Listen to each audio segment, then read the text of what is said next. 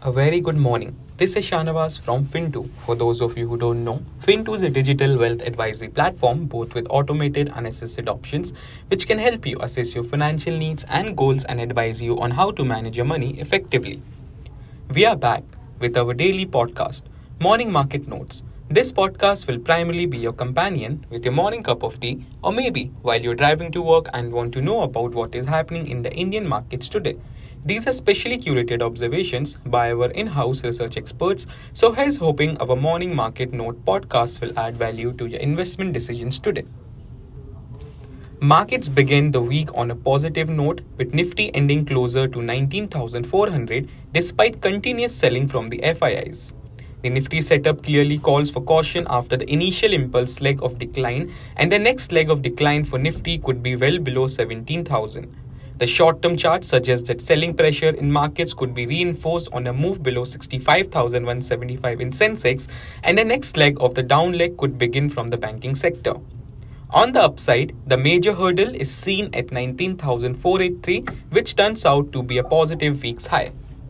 Foreign institutional investors sold 1,901 crores, while domestic institutional investors bought 626 crores.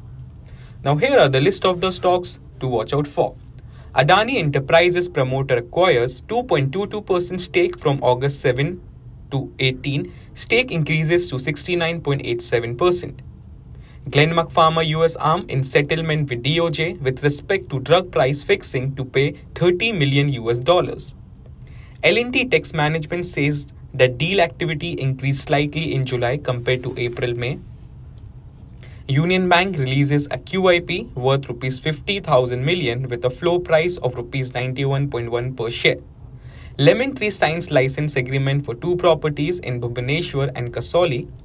RITES in MOU with NHPC for 2880 megawatt Dibang multipurpose project in Arunachal. Shriram Properties Omega TC sells 1.8 million shares in a block trade at rupees 75 per share and owns 9.3% of the company. Welspun Enterprises acquires the remaining 50.10% stake in Michigan Engineers. Tata Power Renewable Energy signs PPA for 9 megawatt on campus solar plant with Tata Motors Limited for Pantnagar plant in Uttarakhand. SJS, according to sources, 30% equity worth 5,415 million to change hands via block deal. I'm sure your curiosities have been triggered and you look forward to a lovely day.